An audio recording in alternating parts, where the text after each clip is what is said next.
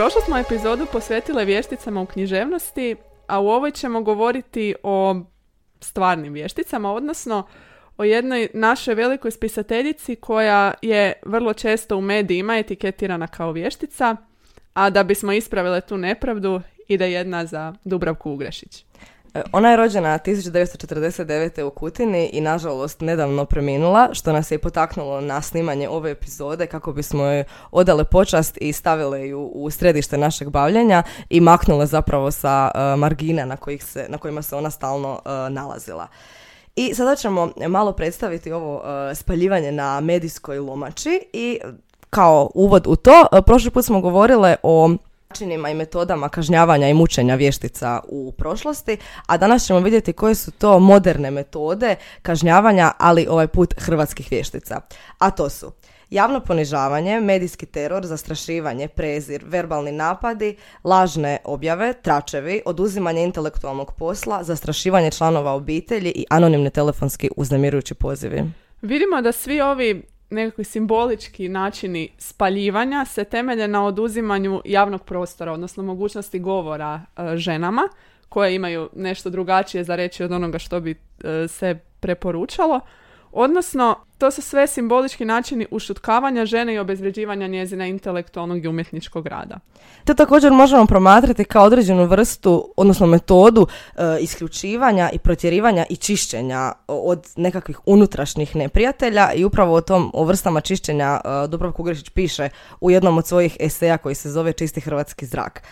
I sad da malo još kontekstualiziramo, dakle, radi se o 90. godinama, početkom rata, ratno pismo književnicima bilo sugerirano kao e, jedino moguće i kao nekakva njihova e, etička odgovornost. Dakle, o ratu se moralo pisati, ali rat se nije smjelo kritizirati. E, na to Dubravka Ugrešić nije pristala kao i neke njezine e, kolegice i njezino mišljenje i pisanje bilo je iskorak iz tadašnje e, neke homogene cjeline nacionalizma i mišljenja mase općenito. Tako da je ona javno uputila svoju kritiku, što nas dovodi do jednog poprilično lošeg trenutka u našem novinarstvu a to je e, anoniman članak koji je objavljen u tjedniku Globus, a zove se Hrvatske feministice siluju Hrvatsku. Kasnije se utvrdilo autorstvo tog članka, a ono pripada Slavenu Letici. Uz Dubravku Ugrešić, dakle dosta simbolično uh, se na lomači spaljuje još neke uh, drugačije ženske glasove, a to su Slavenka Drakulić, Jelena Lovrić, Rada Iveković i Vesna Kesić. Ovaj incident zapravo nam pokazuje nekakav dijalog između novinskog diskurza i književnog, odnosno u širem društvenom kontekstu pokazuje nam odnos društva prema ženama, odnosno prema bilo kojem tipu otpora. U samom tekstu njihova se djelatnost povezuje sa problematikom pronalaska partnera, dakle, aha, one su feministi zato što se nisu udali, zato što nemaju djecu i kroz to se provlače e, različita nekakva rodna pitanja i stereotipi.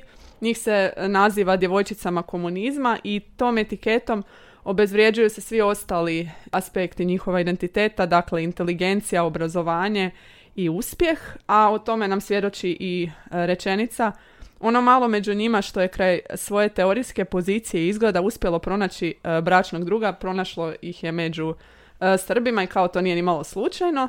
E, dakle, osim što je ovo zapravo nacionalna etiketa, jel? žena je svedena na osnovne uloge, dakle na brak, na majčinstvo i na tijelo, a njezin intelektualni rad se u potpunosti obezvrijeđuje kao i umjetničko pisanje, a to se vidi u opisu eseja E, Dubravke Ugrešić. Kaže ovako, otišla je na sjeverozapad pišući eseje o nečistom zraku, nečistoj politici i nečistim ljudima u Hrvatskoj. Dakle, tim komentarom potpuno se zanemaruje sva književna baština, odnosno književno bogatstvo njezina, njezina opusa. Tako je, baš ono što je trebalo biti u središtu je u potpunosti zanemareno. Ima tu još dosta osuda, pa evo, koga zanima neka sam e, malo istraži. Ona u svom tekstu Pitanje optike, koji je dio knjige Napad na minibar, e, iz svog e, pera optike i vizure donosi cijelu ovu situaciju koja se dogodila, ali iz pozicije 20 godina nakon. I ondje je donijela jedan popis uvreda koje je popisala, koji dakle, se mogao pronaći u medijima o njoj u to vrijeme i evo ja sam izabrala top 3, pa evo rećeš mi što misliš.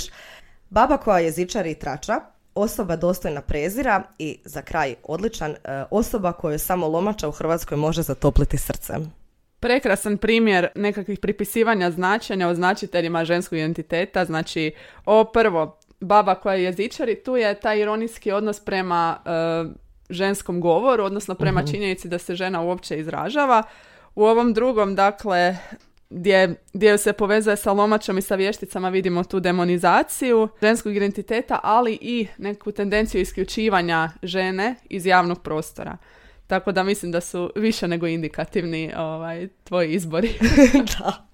I evo još samo za kraj bih napomenula kako je Dubravka Ugrešić bila zaposlena na filozofskom fakultetu i on je postao još jedno traumatsko mjesto zato što nije dobila podršku e, niti zaštitu svojih kolega, a ona to objašnjava ovako. Kada je svatko tražio svoj način da objavi svoju lojalnost prema novom režimu, najlakši je bio da pljunu na vješticu. I evo, ovaj cijeli splet e, okolnosti je doveo do toga da ona 93. godine odlazi u uh, egzil, odlazi živjeti u Amsterdam gdje na kraju i uh, premine. I upravo je ta godina ključna za njezino stvaralaštvo, pa tako njezin opus možemo podijeliti na dva dijela, do 93. i uh, od 93. I ta prva faza stvaralaštva nekako je obojena i ona se nalazi u poetici e, postmodernizma, gdje se dosta propituju granice književnosti, preispituje se žanr, posebno ljubići krimić.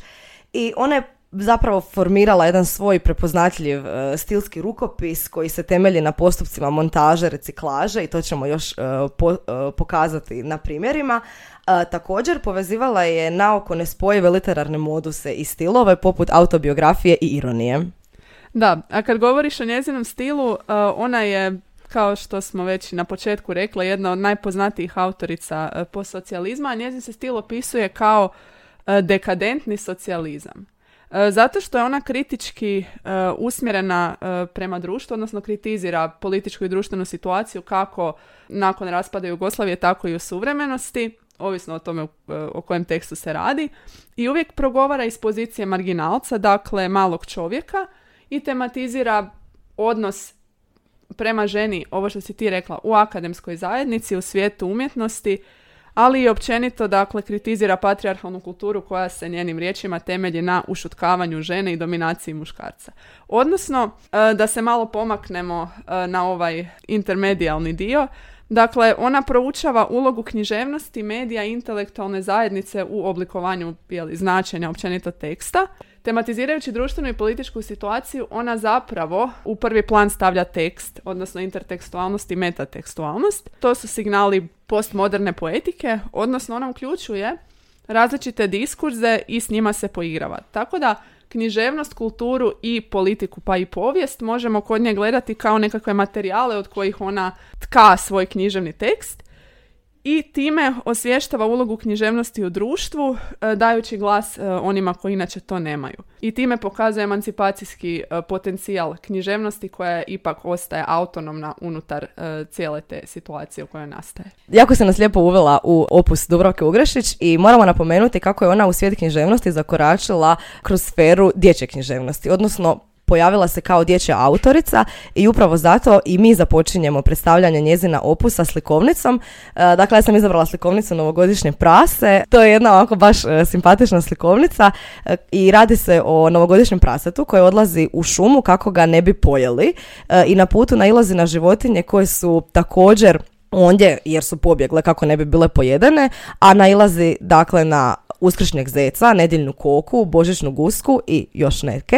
A dakle cijela slikovnica se temelji na repetativnosti, paralelizmima i sretan kraj ovdje funkcionira kao nekakav otpor e, od straha, nasilja, ali i naravno zauzimanja za sebe. Meni su ove ideje, dakle životinja koja bježi da ne bi bila pojedena, zapravo nešto ala uvođenje egzistencijalne ugroženosti već u kod dječje književnosti. I tu dakle, vidimo zapravo i povezanost između ta njezina dva tako opusa. Je, da. Tako je.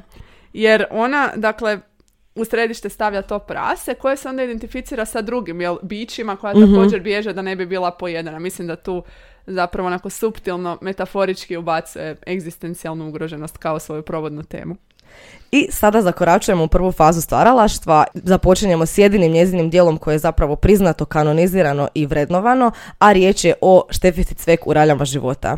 Da, prva asocijacija na Šteficu Cvek je poigravanje kodom romanse i nekakvim tipiziranim ulogama i žena i muškaraca, odnosno Rekla bi da takvim odnosom prema e, romantičnom diskurzu ona oblikuje nekakve tipske identitete preuzete iz književnosti, ali i suvremene kulture, jer ona tri frajera s kojima naša Štefica nešto muti su zapravo debeljko intelektualac i nekakav macho men, recimo. Dakle, to su ljudi koji su preuzeti, odnosno tipovi likova koji su preuzeti ili iz književnosti ili iz e, popularne kulture. Uključivanjem tih elemenata ona, ona zapravo govori o tome da je identitet konstruiran i nestalan i samim time onda i promjenjiv. I upravo je riječ o jednoj velikoj parodi ljubavnog romana, a ona je pisana na jako zanimljiv način. Dakle, kad otvorite roman, zateknete jako zanimljive upute za čitanje i Krojni arak. Krojni arak je bio neizostavan dio uh, ženskih časopisa. On se dobivao i on je jedinica za mjeru papira i, po, i svojevrsna pomoć pri šivanju. Upravo je na taj način prikazan sadržaj uh, romana, pa imamo prvo izradu modela koja se sastoji od izbora tehnike, materijala i na koncu samog naravno e, modela. Ali osim toga, roman e, je konstruiran tako da se pojedini dijelovi teksta trebaju e, izrezati, rastegnuti, sažeti, oduzeti i to je označeno sa raznim crticama, točkicama, škarama koje se nalaze na margini teksta i to nas upravo upućuje na ovo kolažiranje. Da, a kad spominješ kolažiranje, čini mi se da bismo to mogli nazvati metaforikom njezine poetike. Dakle, ona spaja različite slojeve književnosti i drugih medija krojeći književni tekst i u tom nekakvom svom kroju ona i reže i prepravlja i e, unosi nešto novo. Tako da rekla bi zapravo da je krojenje metaforika njezine, njezine poetike. Tako je i to upravo možemo pronaći u primjeru gdje ona kaže tipkačica, krojačica, šivača mašina, pisača mašina. priču ćemo dakle šivati. I mislim da ta krojačka terminologija zapravo nije ovdje slučajno, jer upravo se odabire, ajmo reći, ženski posao i e, taj nekako metajezik se upravo poistovjećuje sa stvaralaštvom. Iako je Ugrešić slijedila konvencije e, Herc romana, ali na način da ga šiva, prvom planu je pisanje. I zapravo čitamo o stvaranju glavne junakinje Štefise Cvek, za koju se naša autorica, ali i pripovjedačica, odlučuje nakon pročitanog pisma čitateljice Štefice, koja je usamljena, melankolična, živi sa svojom tetkom, ona je i daktilografkinja, i onda ona kaže, Štefica, Štefica, bit ćeš moja tkaninica, bit ćeš moja tema. Da, mislim da ovdje se zapravo uvodi ona dimenzija dijaloga između autora i njegova teksta, odnosno autora i njegova lika, ta neka metatekstualna razina. A osim toga, uh, bit ćeš moja tema i bit ćeš moja tkaninica. Štefica se može gledati kao značitelj čitateljske publike koja je možda namijenjena, odnosno ženama koje se s njom mogu povezati, a ne bi trebale. Dakle, kao nekakav indikator i upozorenje, nemojte si dozvoliti da postanete štetica da. A ono što je zanimljivo da upravo ta instanca autorice u dijelu također ima svoje čitatelje kojima ona daje na čitanje tu priču i oni tu priču kritiziraju. Kažu da je prekratka, da joj nedostaje uh, maštovitosti, a posebno zanimljivo mjesto, mislim da je kada se okupe žene, dakle imamo mamu, tetu, susjedu i one komentiraju kakav bi to nastavak trebao biti Štefise Cvek. I sad i ti njihovi prijedlozi, ta, to nizanje, ta gradacija ne dosežu ništa dalje od stalnih mjesta na koje smo, koje smo vidjeli u ljubavnim romanima ili u ljubavnim e, filmovima, a to su rađanje djece, udaja, prevara, onda lik sve krve koji se upliče u tu cijelu priču. I to nas sve dovodi do jednog jakog momenta u dijelu koji Kaže ovako, dobro, zar ste sve vi zaista ničega ne možete sjetiti? Ničega izvan klišeja, iz vlastitog života, zar niste živjele? I mislim da je upravo to ono od čega se Ugrešić željela maknuti i zapravo baš zato je ta ironija i parodija toliko jaka. Da, taj odmak od klišeja i nekakvih tipiziranih scenarija ljubavne priče je njezina tendencija da osim tih književnih slojeva u gradnju priče uključi i stvarno iskustvo žene, dakle i nekakvu suvremenost i tu se možda najbolje vidi jedna odrednica njezinog stila, a to je ispreplitanje fikcije i fakcije. Tako da, uključujući iskustvo stvarnih žena i dajući tako jel, čitatelju da sudjeluje u gradnji značenja teksta, mislim da ona čini nešto onako avangardno. tako je. I evo još samo za kraj, e, kako bih zaokružila ovu cijelu priču o krojenju, moram istaknuti jedan jako zanimljiv lik u dijelu, a to je Štefičina tetka koja je iz Bošanške krupe i njen govor je jako zanimljiv zato što je obilježen govornom manom, odnosno ona svako s i z izgovara kao š i ž. Mama I, da. Odnosno, e, nekako ti njezini iskazi proizvode, možemo reći, komičan efekt, ali ne možemo ignorirati činjenicu da se radi o nekakvim šuškavim, odnosno šuštavim e, glasovima i ti šuštavi glasovi stvaraju buku. To šuškanje mislim da doprinosi motivu buke u dijelu. Mislim da je taj motiv zapravo dosta značajan jer nekako od njega se ne možemo skloniti. Imamo buku koju stvara pisači stroj, koju stvara šivača mašina, odnosno šivači stroj. Također i Šteficu koja je daktilografkinja, dakle u njezino zanimanje je utkana ta buka, dakle ni ona od nje ne može pobjeći i onda kao šlag na tortu imamo i tetku čiji je govor bukom i obilježen, odnosno obilježen je tim šuštavim glasovima. I to nas nekako dovodi do tog glasovnog simbolizma i tendencije da određenim glasovima pripisujemo nekakvo značenje, neovisno o kontekstu. Pa nas tako to š može asocirati na šuškanje, šumove, a možda malo nategnutije može nas posjećati i na škare i na rezanje škarama, koje također proizvodi određenu vrstu buke, dakle to je malo glasnije, ali i škare kao neizostavan alat krojačkog posla. I škare često pronalazimo na marginama teksta, dakle u ovim oznakama o kojima sam na početku govorila i škare su te koje paraju materijal, koje ga jedu, koje ga grizu, a štefica je upravo materijal u ovoj cijeloj priči. Osim toga, ne možemo zanemariti činjenicu da se ona i nalazi u oštrim okvirima. Dakle, ne nalazi se u škarama, ali nalazi se u raljama. Tako je, da. A te ralje možemo simbolički doživjeti kao ili ralje same spisateljice, dakle autorice teksta koja po tom tekstu reže, dodaje, para, ali e, kada si spomenula okvire, ne mogu se oteti dojmu da je to možda aluzija i na društvenu kritiku. Dakle, kako zapravo kritika i društvo utječu na izobličavanje ili dodavanje značenja e, tekstu, pa samim time onda i jadnoj štefici koja je u tim raljama zarobljena. A evo sada se odmičemo od prve faze, dolazimo u nekakvu središnju fazu, dolazimo do njezine prve zbirke eseja objavljene nakon raspada socijalizma i početka rata, a riječ je o američkom fikcionaru. I mi ćemo zapravo ovdje pokazati, nastojati pokazati da to nije e, nekakva e, ideologizirana perspektiva, već opće ljudska humanistička perspektiva koja se kriti i ironijski postavlja prema ratu, esencijalizmu i šovinizmu. Točno. Dakle, u središtu je zapravo pozicija stranca u nekoj tuđoj zemlji. U ovom slučaju to je Amerika. I kao glavna tema pojavljuje se identitet, odnosno njegovo nestajanje i nastajanje. Govoreći o identitetu u prostoru Amerike, pripovedačica kaže svaki Amerikanac koji drži do sebe ne zna tko je.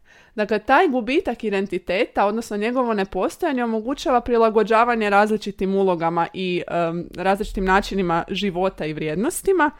Pa, govoreći o tome, dakle, pripovedačica uspostavlja ironičan odnos prema američkoj kulturi i kaže zapravo da je ta kultura temeljena na e, sladavanju prepreka i na tome da oni imaju neke upute kako doći do cilja. I tu zapravo parodira njihov svjetonazor uspoređujući ga sa manualom, odnosno sa priručnikom za e, korištenje.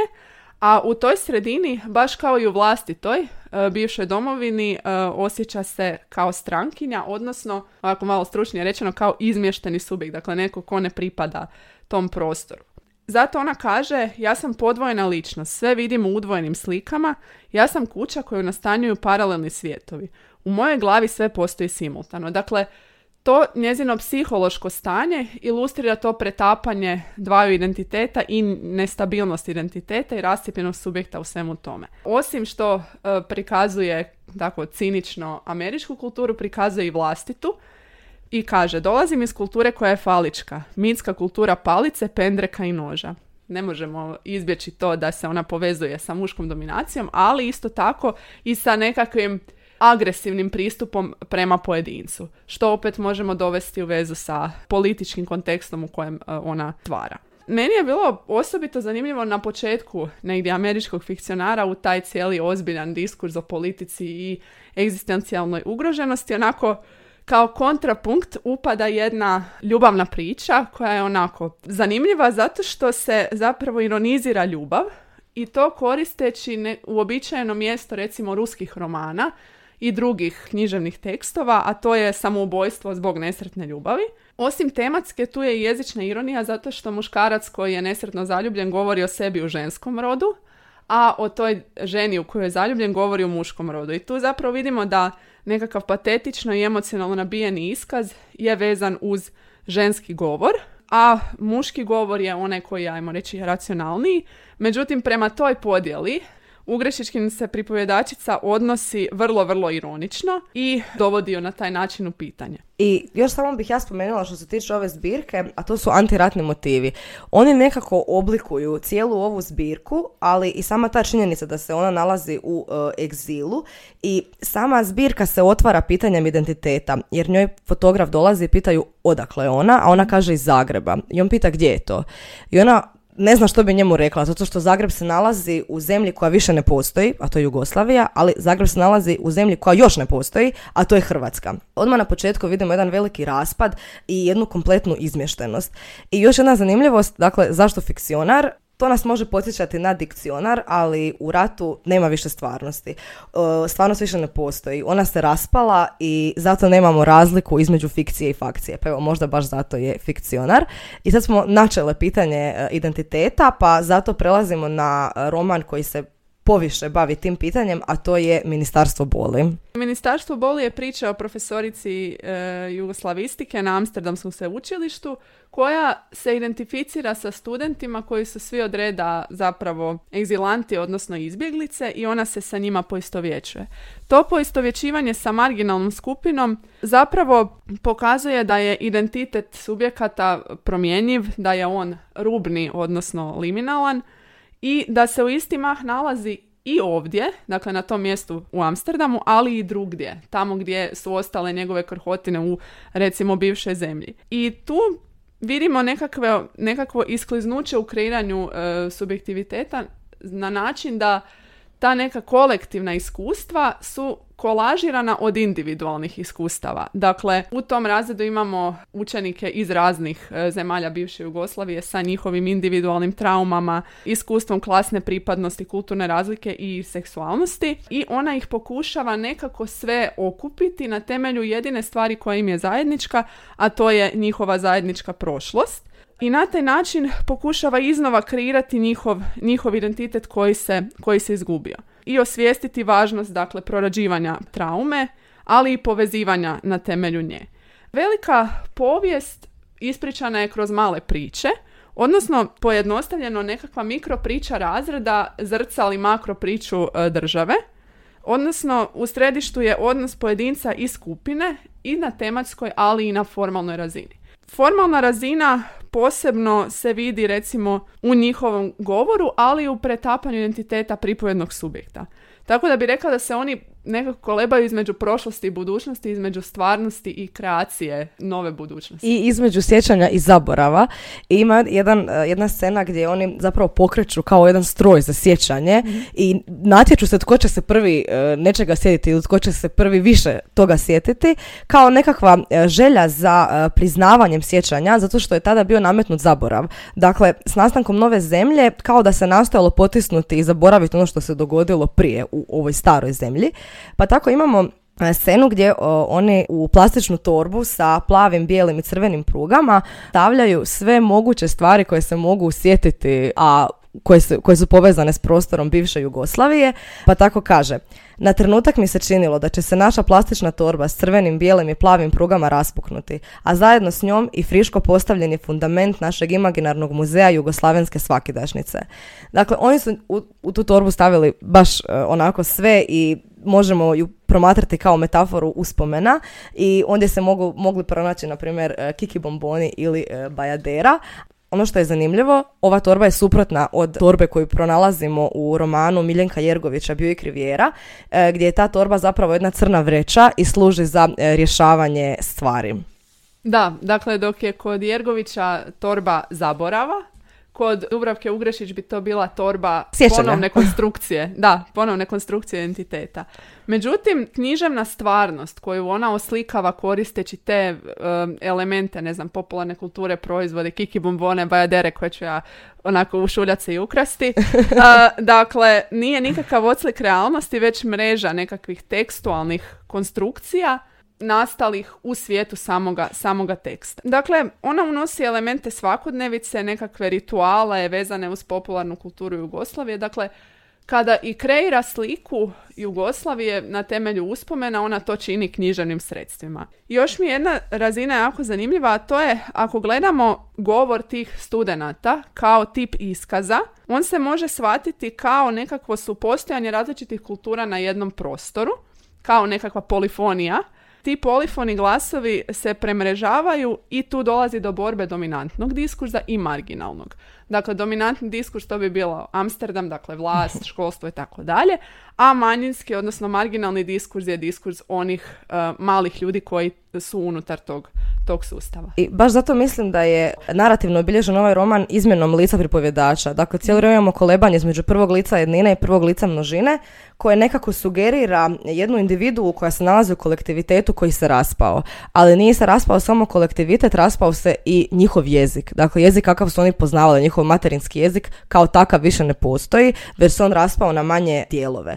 I taj jezik je ono što si ti rekla, ono što ih povezuje, ali on je ujedno i njihova zajednička trauma u, jednom trenutku na početku oni su svi okupljeni oko tog jezika, svi govore materinskim jezikom, ali oni se od tog jezika, kao što sam i rekla, on je trauma, oni se zapravo žele od njega i pobjeći. mm Pa tako dobiju uh, zadatak u kojem moraju napisati eseje. Profesorica Tanja Lucić primjećuje da se njeni đaci izražavaju lakše na jeziku koji nije njihov. Pokazalo se da moji đaci lakše izražavaju na jeziku koji nije njihov, na engleskom ili holandskom, iako su ih znali polovično. Dakle, njihov jezik tu je sad već na stadiju kada njime ne govore uvijek, ali ono što je zanimljivo je da kako roman napreduje ka svom kraju, tako jezik nazaduje. I taj čitav uh, materinski jezik se na kraju pretvara u kletvu ili u psovku. Pa tako na kraju imamo popis uh, svih kletvi, odnosno to nekako možemo protumačiti i kao mjesto i kao način da se iz sebe izbaci uh, sva nekakva ljutnja i bijes, odnosno nažalost, dakle, na iskaze koji nemaju značenje. Dakle, taj jezik više neće koristiti u njihovoj svakodnevnoj komunikaciji. Da, dakle to vraćanje na kletvu, odnosno na krik, podsjeća me na odnos prema drugosti, dakle kulturno, jezično ili bilo kakvoj drugoj. Dakle, nešto što je strano prikazuje se kao animalno, svodi se na tu nekakvu bestijalnu razinu. To zrcali, dakle taj jezični element zrcali zapravo tematiku, a to je odnos prema doseljenicima, odnos prema marginalcima. Osim ovog post-jugoslavenskog konteksta Dubravka Ugrešić bavi se i modernim e, društvom i modernom kulturom prema kojoj se odnosi cinično, ironijski i sarkastično, što je onako u skladu sa njezinim e, stilom. A da bismo ilustrirali kako to čini, e, bavit ćemo se njezinim esejima dakle, Doba kože iz 2019. Ona se slično kao i u Ministarstvu boli i ondje bavi pozicijom malog čovjeka koji je anonimni statist u masi i koji je nevidljiv i marginalan. I ona kaže, tehnologija mu je omogućila ono što je komunizam počeo, a to je vidljivost. Odnosno, ona je omogućila da mali čovjek dođe u krupni kadar i ostavi svoj trag. Međutim, ona se prema tome odnosi, kao što sam već i rekla, ironično. Odnosno, kaže ovako, ljudi prezentiraju svoju intimu na društvenim mrežama i zapravo potpuno se ogoljuju, odnosno prikazuju svoje pravo lice, ali um, ironijski odnos prema tehnologiji vidljiv je meni možda najbolje u rečenici.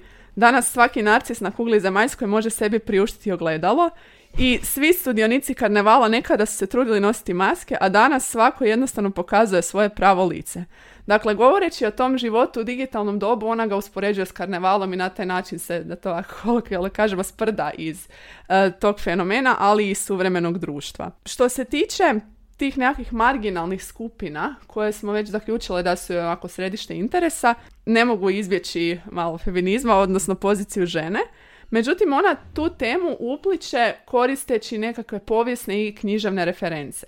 Dakle, ženski identitet ona tka od e, tekstova. Kaže e, ova, dakle, pozicija žene u povijesti i intelektualnoj zajednici može se promatrati u književnosti od antike do danas i zapravo sve prakse kodiranja ženskog identiteta vezane su uz šutnju. Pa primjerice spominje neke priče gdje žena nakon e, silovanja kada o tome svjedoči ili joj se odreže jezik ili počini samoubojstvo. Dakle, na taj način u književnom tekstu kodira se ta tendencija šutnje ili se pak pretvara u neku životinju, a znamo da životinski govor nije razumljiv, dakle ona može vikati, ali niko ne razumije. O poziciji žene i općenito ženskom govoru i pisanju govori se i u Odiseji.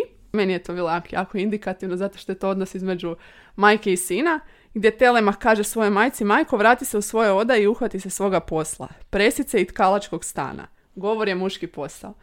Žena se veže za taj privatni prostor kuće, a muškarac za javni prostor. Međutim, Dubravka Ugrešić se prema tome odnosi ironično i pokušava to preokrenuti, ali istovremeno govori kritički o društvu u kojem su autoriteti uvijek muškarci, dakle oni propisuju moralne zakone, književne kanone e, i sve ostalo. Tako da, simbolički rečeno, Telemahov zakon dominira u patriarhalnoj kulturi, a možemo ga svesti na nešto što bismo mogli nazvati 3P, a to je pjesnik, pop i političar, dakle tri autoriteta e, koji su simboli nacionalnog identiteta i vlasti. Dakle, pjesnik umjetnost, jel? Pop crkva i političar politika naša svagdašnja koja premrežava sve sfere e, umjetničkog i kulturnog djelovanja. A naravno da nam je svima jasno da je to sarkastični komentar mentaliteta e, naše sredine i općenito autoriteta institucija.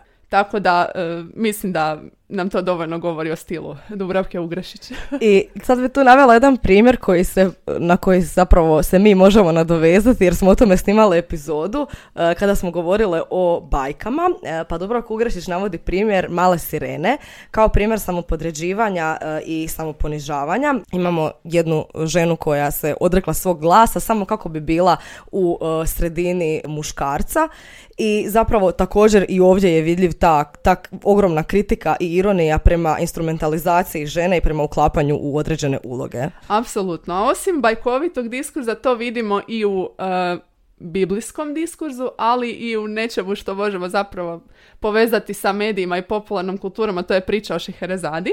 Općenito ova biblijska, biblijski mit, biblijska priča je o sluškini koja je zatrudnila i kao molila se Bogu da je pomogne i onda je Isus poslao svog anđela da spava s njom. Nekako onako malo romantizirano silovanje, ali ok. I e, ona je u tom trenutku njemu nehotice slomila krila u nekom, recimo, činu samoobrane i zbog toga je kažnjena i osuđena na muku. Čini mi se da se ovdje poigrava s tim biblijskim tekstom i daje mu nekakvo novo značenje ukazujući na suvremenu, suvremenu problematiku. A Šeherezada koja eto govori i čiji govor je zapravo otpor prema vlasti, se samo podređuje na način da na kraju se e, ona zaljubljuje u svog otmičara. Tako da se ženska moć na taj način e, opet e, skriva. Fokusirale smo se na e, književni aspekt identiteta Dubravke Ugrešić, nastojeći pokazati kvalitetu njena umjetničkog stvaranja i tako ispraviti nepravdu koja joj je nerijetko nanesena i promatrati je poneprije kao vrsnu spisateljicu. I u skladu s nazivom naše emisije nadamo se da smo evo otkrile neke nove materijale njenog e, književnog svijeta, ali također nadamo se da smo vas potaknule na čitanje njezinih dijela. Dakle, ima tu još puno dijela koje mi nismo spomenule, ali to ćemo ipak ostaviti vama da se sami poigrate s tim i da ih otkrijete. Ja sam Veronika. Ja sam Petra. A vi ste slušali Književni, Književni složenac.